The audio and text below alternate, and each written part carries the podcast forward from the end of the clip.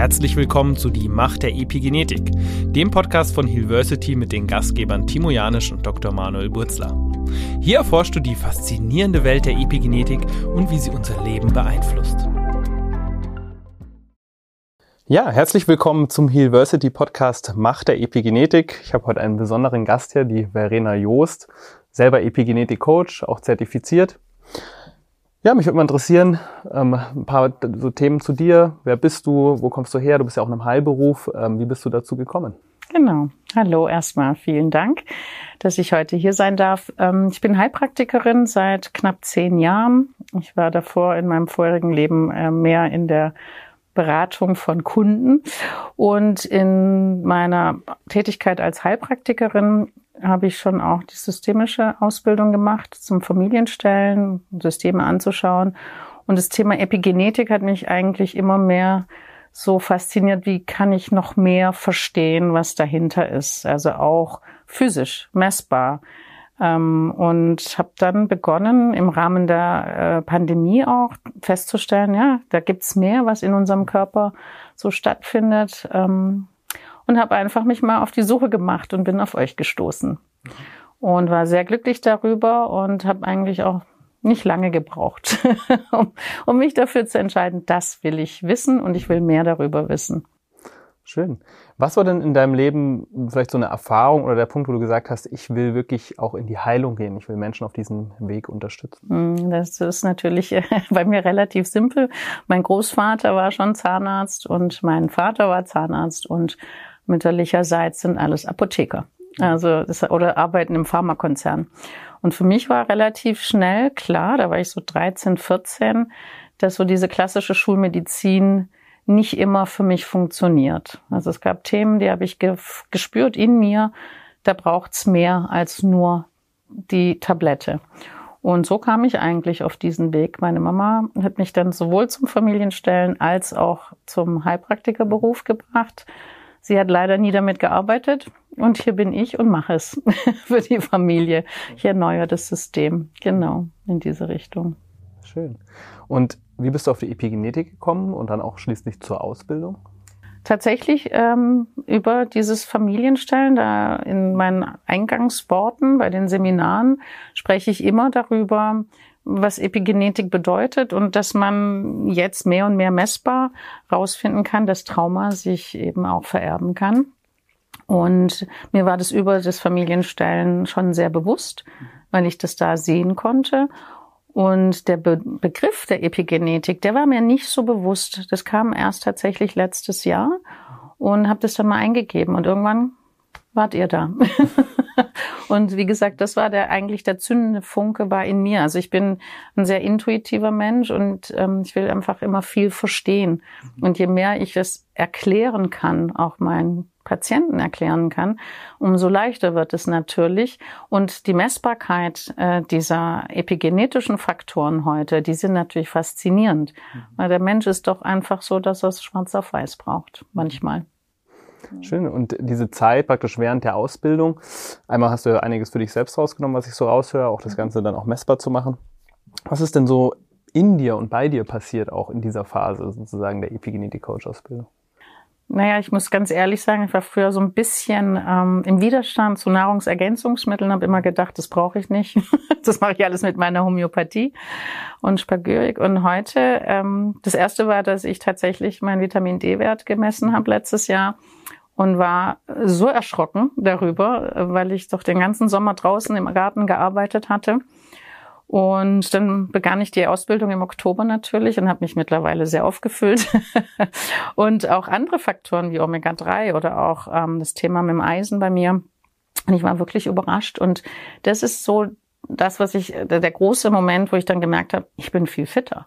Ja, und plötzlich äh, sind viele Themen, die einfach auch so stattgefunden haben, weil ich vielleicht äh, dem der eine oder andere Stoff fehlte, äh, die sind weg. Ja, ich habe auch keine Gliederschmerzen mehr. Und all solche Dinge kann ich heute halt viel, viel besser tatsächlich ähm, nicht nur messen, sondern auch umsetzen, indem ich dann die richtigen Nahrungsergänzungsmittel einfach für mich einsetze. Und das ist schon sehr spannend. Fairerweise muss man sagen, natürlich auch, auch soziale Epigenetik und auch Psychoepigenetik sind natürlich so Faktoren, die mich schon sehr lange begleiten. Also ich bin schon sehr früh auf diese Reise gegangen, zu schauen, was tut mir gut und was tut mir nicht gut. Aber es jetzt benennen zu können, aufgrund des Rahmens, den ihr mir dadurch geschaffen habt, durch diese Ausbildung und das so ganzheitlich betrachten zu dürfen, kann ich das natürlich für mich besser einordnen. Schön, das heißt, du hast im Prinzip direkt Selbsterfahrung auch in der Selbstheilung in diesen sechs Monaten gemacht. Definitiv, definitiv. Jetzt geht ja auch die Ausbildung geht ja über verschiedene Module, über verschiedene Lebensbereiche, die auch bei der Epigenetik eine wesentliche Rolle spielen, wenn wir ganzheitlich ansetzen wollen. Was waren so die Bereiche, die dich besonders gepackt haben? Das ist eine gute Frage. Also es ist vor allem also nochmal die Tiefe in der Nutri-Epigenetik, denke ich. Ähm, aber auch ähm, das ganze Thema mit dem Vitamin D, das war mir nicht so bewusst. Man hört es zwar hier und da, aber auch die ganzen Zusammenhänge, die haben mich nochmal ganz speziell tatsächlich ähm, fasziniert.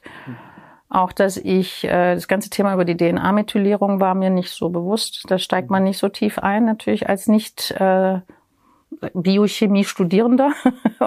in, in, bei den Heilpraktikern hat man da nur ein kleines Modul, wenn überhaupt.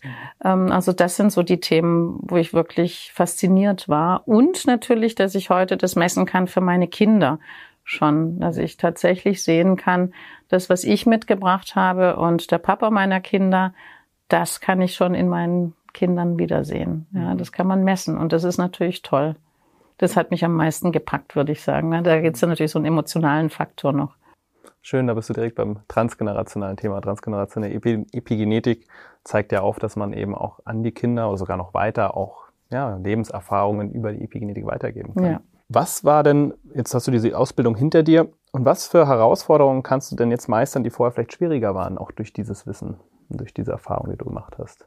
Zum einen fühle ich mich natürlich viel sicherer darin, direkt ähm, auf den Kopf sagen zu können, ein Körper ist vielleicht nicht ganz in der Mitte, also auch biochemisch. Ähm, ich weiß, durch die ganzen Erfahrungen, die ich selber jetzt gemacht habe, kann ich bei den Patienten deutlich erkennen, dass ich auch den Körper natürlich betrachten muss und auch auffüllen muss, bevor ich überhaupt Themen wie transgenerationale Epigenetik oder Psychoepigenetik überhaupt zu benennen. Also es lässt sich deutlich besser arbeiten mit den Klienten, die aufgefüllt sind, sag ich mal. Ja, also äh, das zu herauszuarbeiten, was fehlt dir, warum fehlt es dir und wo können wir ansetzen? Und dann, wenn es ihnen körperlich besser geht, dann auch die Themen anzugehen, die vielleicht auf der psychisch-emotionalen Ebene auch noch vorhanden sind. Mhm. Ja. Und praktisch, wie, wie integrierst du das Wissen? Hast du da vielleicht auch ein Beispiel, äh, was ja, du mal geben könntest? Also ich mhm. sage ganz klar, dass ich bei vielen auch erstmal so einen DNA-Test mache, ja, mhm. um einfach zu schauen, wo die Baustellen sein könnten. Mhm. Das heißt ja nicht, dass man krank sein muss oder irgendwas schon spürt, aber einfach um zu verstehen, wie funktioniert mein Körper. Und ich mache parallel immer ein großes Blutbild und eine Mikrobiomanalyse, um einfach zu wissen. Und das hätte ich früher jetzt nicht so gemacht. Da habe ich mehr auf, sage ich mal, Gefühl mhm. und Intuition bei mir geachtet. Und jetzt will ich es einfach schwarz auf weiß. Und dann sagen die Patienten, oh ja, okay, mh, das wusste ich gar nicht. Oder ich empfinde das eigentlich anders. Aber spannend zu sehen. Und dann hat man eine Basis und ein gutes Fundament, um eben das, was ich bei euch gelernt habe, auch noch anhand der Bausteine dann wirklich umzusetzen. Spannend. Und äh, so ein DNA-Test, kannst du mal so grob erklären, vielleicht auch für die Zuschauer, was der so aussagt, was man da so rausnehmen kann, mal ganz grob? Ja, so ganz grob kann er natürlich aufzeigen, äh, wo ich irgendwas, was ich von meinen Eltern geerbt habe, äh, erkennen kann, ob ich in meiner DNA-Methylierung oder in meiner Entgiftung, in diesen Prozessen äh, oder Entzündungsprozesse, ob ich da Bereiche habe, die anfällig sind für etwas, weil mir bestimmte, sag ich mal, vielleicht die Aufnahme von Botenstoffen fehlt oder ich, also ich will jetzt nicht so technokratisch daran gehen mit den SNPs, aber dass ich da eben bestimmte ähm, Dinge sich so epigenetisch verändert haben, dass ich da Baustellen haben könnte, wenn ich nicht nach mir schaue. Also zum Beispiel, wenn ich in stressigen Situationen bin. Und das ist das natürlich, was die Menschen sehr gut antizipieren können, wenn sie sehen, ah, okay, ich muss also darauf achten, wenn ich Stress habe, dann habe ich vielleicht ein Feld mit diesen Entzündungen, ja, was kann ich denn da machen? Und mit der Mikrobiomanalyse und dem DNA-Test, die korrelieren meistens, mhm. ja, im Moment. Und das ist natürlich sehr spannend, kann ich dann schon sagen, ja, guck mal, du hast hier ein Thema bei den Entzündungen, lass doch mal einfach die Milchprodukte und das Gluten weg. Ja, zum Beispiel, wenn ich das sehe anhand der Mikrobiomanalyse. Und das ist natürlich toll mit diesem DNA-Test. Und dann hat er natürlich vielfältige ähm, noch äh, andere Tests, Untertests, mit denen ich auch sehr gerne schon arbeite. Mhm. Ähm, ob das im Sportbereich ist, ganz viele kommen wegen ihrem, weil es Alzheimer in der Familie gibt. Dann habe ich viele Klientinnen, die kommen, weil sie Brustkrebs in der Familie haben. Da kann man dann nochmal den Östrogentest anschauen. Also es ist schon sehr vielfältig, was man da heute messen kann. Und das ist echt toll. Schön. Das heißt im Prinzip einen sehr ganzheitlichen Ansatz, den du verfolgst. Das heißt, du schaust in die verschiedenen Körpersysteme, Geist und schaust, wie hängt das alles zusammen und wo kann ich ansetzen, wenn jemand sozusagen mit einem Symptom oder auch anderen Themen zu dir kommt. Genau. Schön spannend. Kannst du mal noch so grob sagen, was sind das so für Bereiche, in denen du dich bewegst? Was meinst du jetzt konkret damit? Genau, also beispielsweise, du hast jetzt vom Mikrobiom gesprochen, das mhm. schaust du dir an, DNA, also in welchen Bereichen so ganzheitlich schaust du denn auf den Körper des Menschen oder auf das Körper-Geist-System, wenn du mit Menschen arbeitest? Also, sorry, aber das verstehe ich jetzt nicht. Also ich gucke nach wie vor äh, das, was halt eben nicht ganz richtig läuft. Ne? Mhm. Also so, was was sind die Faktoren, die vielleicht schon, gibt es eine Symptomatik, ja. mit dem die Patienten zu mir kommen? Mhm. Zum Beispiel, dass sie oft ähm, diffuse Bauchschmerzen mhm. haben, ja, ja. Ähm, und die nicht benennen können, können dann aber ähm, vielleicht doch sagen, ja, also immer wenn ich das oder das zu mir nehme, mhm. merke ich, oder in stressigen Phasen merke ich, ähm, dass da was nicht, äh, dass es mhm. schlimmer wird, dass ja. ich Schmerzen bekomme, Manche können sogar schon benennen, dann ja, ich habe schon gehört und so, hm. Gluten. Hm. Und dann kann ich da natürlich ganz speziell drauf schauen. Ich gucke nach dem Histaminwert zum ja. Beispiel. Auch Fehlbesiedlungen können sein, äh, wenn so diffuse Bauchschmerzen sind. Das sind ganz oft einfach Symptomatiken, die bei anderen Ärzten ähm, oder Heilpraktikern noch nicht rausgefunden wurden. Mhm. Und ich sag mal, es ist Standard bei uns Heilpraktikern, äh, mit dem Darm äh, zu beginnen. Mhm. Aber es ist doch viel, viel besser für den Patienten, wenn er weiß, dass da tatsächlich was anders ist. Und früher konnte man diese Mikrobiomanalysen nicht so machen, vor 20 ja. Jahren. Ja? Da gab es diese Tests nicht so. Oder sie waren unbezahlbar. Sie gab schon, aber die waren unbezahlbar für den Patienten. Heute sind sie bezahlbar. Und ähm, genau, und so setze ich da eigentlich an. Wenn, also alles, was nicht klar, klare Symptomatiken hat, wo auch ein Schulmediziner sagen kann, sie haben die oder die Diagnose. Mhm. Und die kommen ja oft zu uns.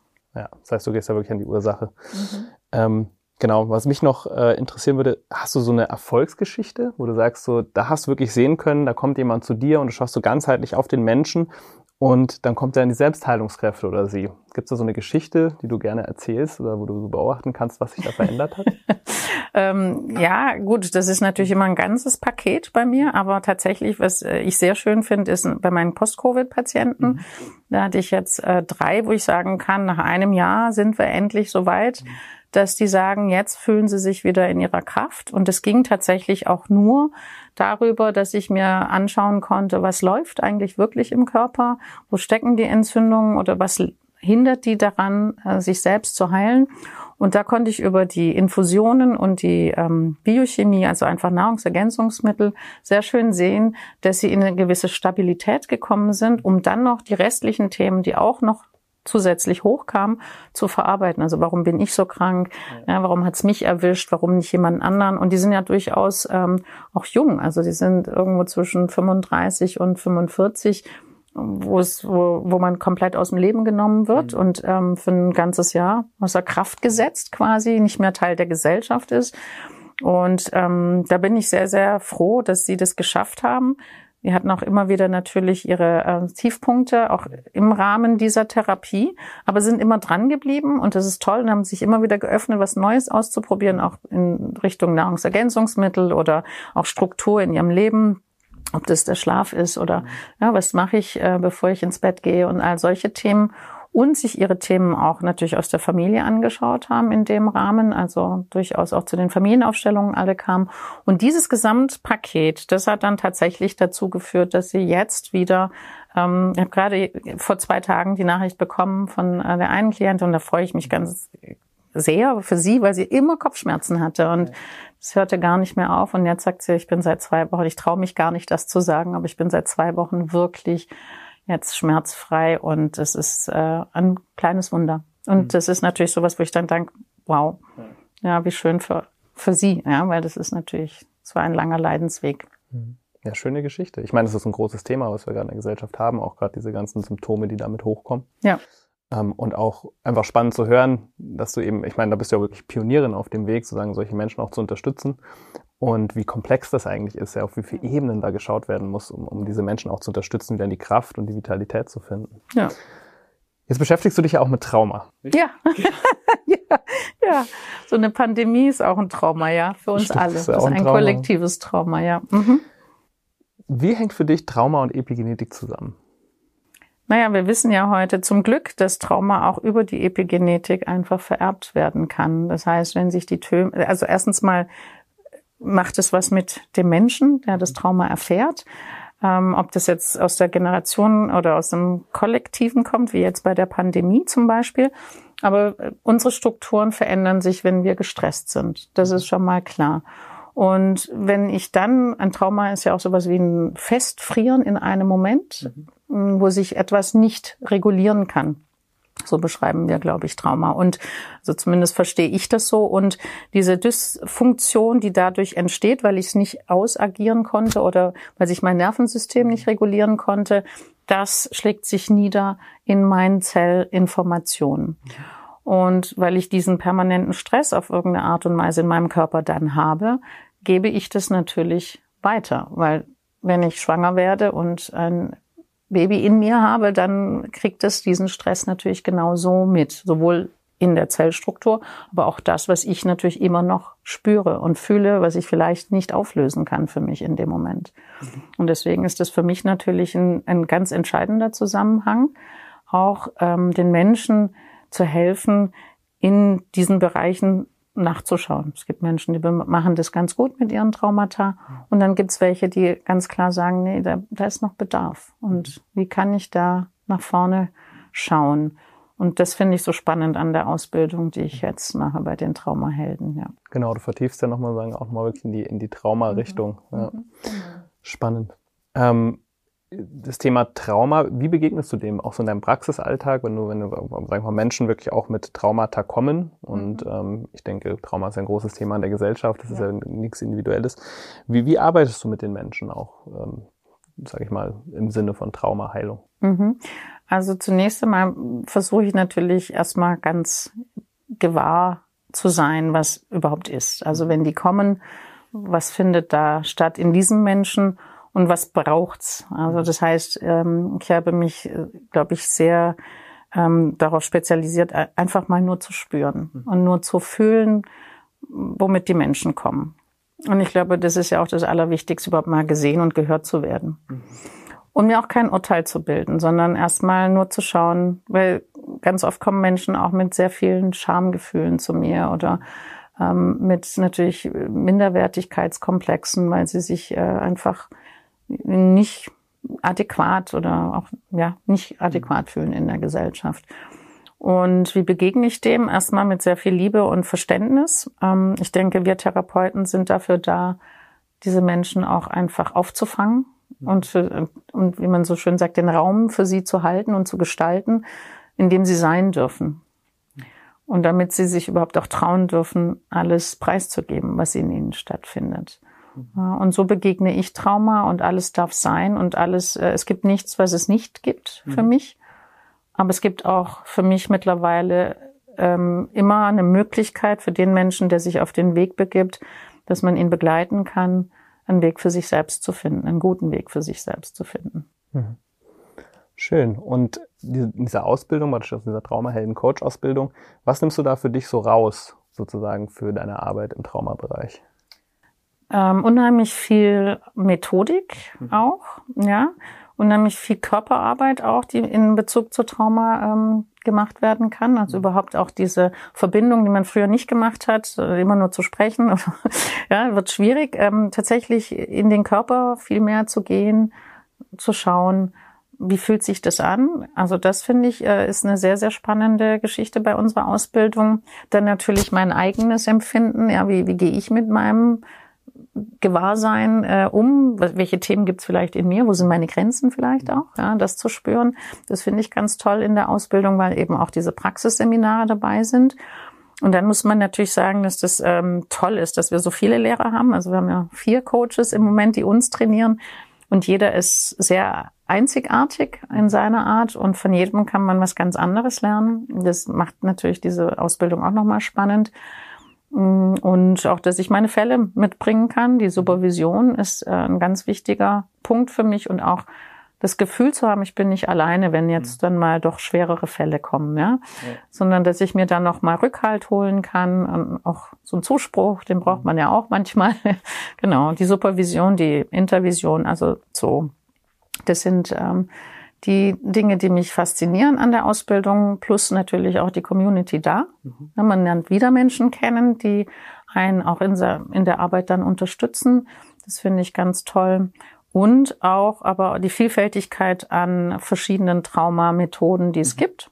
Ja, da sind wir jetzt gerade dran und das ist natürlich auch nochmal schön zu sehen. Es gibt noch mehr. Ich könnte noch mehr machen. Mhm. Ja, mich fasziniert es immer. Ich bin sehr neugierig und ich möchte einfach so viel wie möglich auch Wissen haben, um ja mhm. entsprechend agieren zu können, wenn jemand kommt, der vielleicht auch mal was anderes braucht als mhm. das, was ich bislang gelernt habe. Schön. Und wenn praktisch, wenn du, wenn wir jetzt von Trauma sprechen, Vielleicht auch für die Zuschauer ist das ja auch interessant. Wie erkennst du oder wie erkennt man denn, dass vielleicht auch ein Trauma vorhanden ist oder dass ich gewisse Erfahrungen gemacht habe, die mich da geprägt haben? Ja, also grundsätzlich bin ich ganz gut im Spüren durch meine systemische Arbeit, mhm. wenn jemand mir nicht ähm, die ganze Wahrheit sagt. Mhm. Das ist das eine, aber vor allem spürt man es in erster Linie, wenn es um, wenn Widerstände da sind. Mhm. Also wenn jemand zu allem, was ich vorschlage, Nein sagt, dann weiß ich, dass er vielleicht auch was verbirgt. Ähm, Menschen, die wenig spüren können, mhm. ist immer so ein Hinweis darauf auch. Also wo so ein bisschen diese Vielfalt an Farben, die ein Mensch, der gut mit sich ist und seinen Traumageschichten ähm, hat, die wird bei Menschen, die traumatisiert sind, relativ eng. Und da gibt's viel, auch manchmal so nur schwarz-weiß ja. oder wenig Spektrum. Daran merke ich das auch immer. Und ähm, genau, und der Mythos, der wurde ja auch neulich schon ähm, von einer großen Zeitschrift aufgegriffen in Deutschland, also der Mythos der glücklichen Kindheit, mhm. den es eben nicht gibt. Das ist auch immer so ein Hinweis, nee, also mein Leben, da ist so alles in Ordnung. Dann weiß ich auch schon, okay, da müssen wir mal vielleicht gucken, ja. weil wenn nur der Körper Symptome zeigt und man merkt einfach, das ist nichts nur physisches, dann genau, das sind so die Merkmale, die für mich immer eigentlich. Also ich hatte ein schönes Beispiel. Ich hatte neulich jemanden, der kam und hat gesagt, ich habe Rückenschmerzen und mhm. ich muss unbedingt mal äh, mit Ihnen sprechen. Und dann habe ich gesagt, ja, sehr gerne. Rückenschmerzen mache ich auch, ja, weil ich mache ja auch Körpertherapie. Und das Irrwitzige war, die kam gar nicht und hat gefragt, wo ist denn hier die Liege, sondern die hat sich direkt hingesetzt und hat angefangen zu erzählen. Und dann habe ich gesagt, ah ja, okay, aber Rückenschmerzen? Ja, ja, aber. und, dann, und dann hat sich herausgestellt, dass nach dem ersten Gespräch die Rückenschmerzen schon deutlich besser wurden. Mhm. Ja, also das ist auch nochmal so ein Hinweis darauf, äh, einfach gut hinzuspüren, mhm. was, ja, was braucht's denn eigentlich gerade. Spannend. Gab es da oder ist dir da in, sozusagen in der Arbeit mit dieser Person ein Zusammenhang aufgefallen? Du sagst, das ist ein Thema, das überträgt sich vielleicht auf den Rücken auch? Genau. Da geht's äh, definitiv geht's meistens, also für mich, ich deute sehr viele Körpersymptome mhm. Und der Rücken ist, äh, wenn er im unteren Rücken ist, kann das schon auch sein, dass man so eine innere Verbeugung, also dass man so ein bisschen im Widerstand ist einfach. Mhm. Ja, und das war dann schon auch ersichtlich im Gespräch, dass sie äh, nicht ganz happy war und in so einem Trotz-Widerstand-Zustand und den konnten wir ganz gut bearbeiten über ein paar Sitzungen. Und der hat sich aufgelöst. Ja. Spannend. Das zeigt dann wirklich auch, wie Körper, Geist, Erfahrungen, wie das wirklich alles zusammenhängt. Genau. Und vor allem äh, lösen sich die körperlichen Symptome auf, wenn man sie ins Bewusstsein nimmt. Und ich glaube, mhm. das ist einfach immer wieder ganz wichtig. Ja, wie kann ich meinen Körper regulieren, indem ich zulasse, dass vielleicht auch was Emotionales dahinter steckt. Mhm. Das heißt, du schaffst erstmal den Raum, um es da sein zu lassen, um es sozusagen genau. zu sehen für, ja. für die Menschen. Genau. Ja, er ist aus meiner Erfahrung auch erstmal so ein wichtiger Schritt, erstmal es da sein zu lassen, ja, es sozusagen wirklich auch ernst zu nehmen, wenn da Ängste, andere Emotionen sind. Und solange wir natürlich in dieser Verdrängung sind, ja, ja. sind wir entkoppelt auch von dem Teil in uns. Ja. Schön. Du hast eben gesagt, auch die Community unterstützt dich sehr. Ähm, kannst du da noch ein paar Worte zu sagen, wie du die Community für dich empfindest, wie du sie vielleicht auch nutzt oder auch gemeinsam äh, ja. für diese Bewegung? Natürlich, sehr gerne. Also erstens mal habe ich ja das große Glück, dass ich den einen oder anderen bei Hillversity kenne mittlerweile durch äh, die Praxisseminare und auch durch die gemeinsame Ausbildung, was natürlich ganz wunderbar ist. Ähm, in der App finde ich aber auch immer wieder Menschen natürlich, die ähnliche Themen haben, was äh, sehr schön ist. Und das dritte ist natürlich über die Praxisseminare, die ich schon machen durfte, habe ich auch äh, noch andere Leute kennengelernt, die zum Teil damit arbeiten oder auch nicht, aber wo eine Verbindung einfach entsteht. Und das ist wunderbar. Und, und so nutze ich das für mich, also sowohl privat als auch äh, in meinem beruflichen Umfeld nutze ich einfach die Kontakte, die ich dadurch knüpfen konnte. Aber ich nutze auch das Wissen, was da vorhanden ist. Und das ist natürlich ganz wunderbar. Ja, es freut mich zu hören, weil das ist ja auch so ein Anliegen von der Bewegung selbst, wirklich auch dieses, dieses ganzheitliche Wissen und wirklich auch diese Ursachenbehandlung und auch diese Selbstheilung auch in einer starken Bewegung sozusagen nach vorne zu bringen, ja. in einer gegenseitigen Unterstützung, ja. Also ja. weg von diesem sozusagen Konkurrenz hin wirklich zur Kooperation, also gemeinsam was verändern. Schön. Ja, das habe ich auch wirklich gesucht. Also das ist wirklich was, was uns mhm. als Einzelkämpfer in einer Praxis, glaube ich, oder als Coaches und Therapeuten immer wieder gut tut. Und ich bin auch immer noch sehr in Verbindung mit meiner Lerngruppe. Also ich mhm. hatte auch direkt eine Lerngruppe. Das äh, macht ihr ja auch so, dass ihr gleich so die Leute zusammenbringt. Das finde ich super beim ersten Treffen. Und wir haben heute regen Kontakt immer noch. Und wenn einer irgendeinen Test macht, einen neuen, und dann berichtet er, und mhm. was würdet ihr hier machen oder hat einen Patienten. Also es ist wirklich toll, dieser Austausch. Und es bleibt auch und es trägt uns, also mich trägt es durch meine Arbeit, definitiv, dass ich nicht das Gefühl habe, ich bin ganz alleine, sondern wenn irgendwas ist, kann ich darauf zurückgreifen. Das ist was ganz Tolles, was ihr da ins Leben gerufen habt. Und so mit dem, wo du jetzt stehst, jetzt hast du ja schon unglaublich viel Erfahrung, viele Ausbildungen. Was ist denn so die Vision mit dem, was vor dir liegt? Was ist da so deine Vision? Also tatsächlich die Idee von euch natürlich auch weiterzuführen. Ähm, und meine Vision ist noch mehr Wissen äh, in die Menschheit zu bringen durch diese Epigenetik und was es da alles gibt. Und auch die Menschen mehr noch zu diesen Selbstheilungen äh, zu bringen. Also wirklich aktiv aufzufordern, trau dich, mach was ähm, genau, und ich bin nur im Hintergrund da, um Methodik an die Hand zu geben mhm. oder Messbarkeit äh, zu gewährleisten, aber letztendlich äh, machst du das und du hast die Kraft. Also jeder von uns hat die Power und das wäre so, das ist so meine Vision, die Menschen zu befähigen, mhm. wirklich in ihre Selbstheilung zu kommen. Wenn wir beim Thema befähigen sind, Gibt es so aus deiner Erfahrung, aus deinem Leben vielleicht so zwei, drei Punkte, die du den Zuschauern auch nochmal mitgeben würdest, sozusagen, wenn man sich so auf erste Schritte Richtung Selbstheilung macht, die, die du als wichtig empfindest oder vielleicht auch kleine Dinge, die man auch im Leben, im Alltag auch umsetzen kann? Ja, also zum, zum ersten, das Allerwichtigste für mich ist, nichts zu werten, was man in sich fühlt. Mhm. Alles ist so, wie es ist, erstmal da, ohne Wertung. Kein richtig, kein falsch, sondern wirklich, so fühlt sich's bei mir an. Ich glaube, das ist so das allererste und ganz wichtig, sich auch zu trauen, das wahrzunehmen. Und dann äh, sich nicht zu verlieren in dem vielen großen Angebot, was es da draußen gibt, weil dann könnte man schnell in die Verzweiflung kommen, sondern sich zu überlegen, was sind die ersten Schritte, die ich tun möchte, um dem Rechnung zu tragen, was ich jetzt gerade in mir wahrnehme. Ist das was, was ich für meine Seele brauche? Ist das was, was ich äh, für meinen Kopf brauche? Oder ist es etwas, was ich für meinen Körper brauche? Und sich dann auf, darauf zu verlassen, dass Menschen, die vielleicht in meinem Umfeld sind, eine gute Reputation haben. Ja, nicht eben nicht ins Internet zu gehen und sich zu zerstreuen dort und äh, dann tausend Lösungen zu haben und dann sagen, oh, was mache ich jetzt? Mhm. Sondern wirklich sich zu fokussieren auf die Menschen, die mich gut kennen und zu sagen, wo glaubst du denn, könnte ich mir Hilfe holen? Und dann geht eigentlich eine Bewegung schon los. Ja. Und auf diese Bewegung zu vertrauen. Und alles, was mir in meinem Leben begegnet, ist auch immer für den Moment erstmal gut. Mhm. Was auch immer es bringt und das auch wieder nicht zu werten. Das sind so für mich die ersten Schritte, die ich machen würde in Richtung Selbstheilung, weil man dann auch üben kann, dass man sich selber vertrauen darf und seinem Bauchgefühl. Ja, schön. Also Vertrauen annehmen sozusagen. Und da brauchst du natürlich auch die Zeit, wenn wir so unseren Alltag anschauen, in der ganzen Hektik, sich auch mal die Zeit zu nehmen, zu spüren, was ist gerade in mir, was nehme ich wahr. Ja. Ja, genau. Vielen Dank. Vielen Dank dir, Verena. Auch nochmal schöne, schöne Abschlussworte. Vielen Dank euch. Vielen Dank, dass du gekommen bist und danke für das, für das bereichernde Gespräch auch jetzt und ähm, für deine Zeit. Und ich freue mich auf jeden Fall auf alles, was noch kommt, auch in der gemeinsamen Zusammenarbeit, aber wünsche dir natürlich auch weiterhin ganz viel Erfolg bei deiner Mission, wirklich Menschen auf dem Weg zur Heilung zu unterstützen. Vielen Dank. Vielen Dank. Das freut mich sehr. Ich bin auch sehr gerne gekommen und natürlich wünsche ich mir auch, dass wir noch viel mehr gemeinsam erleben. Schön. Danke dir. Danke.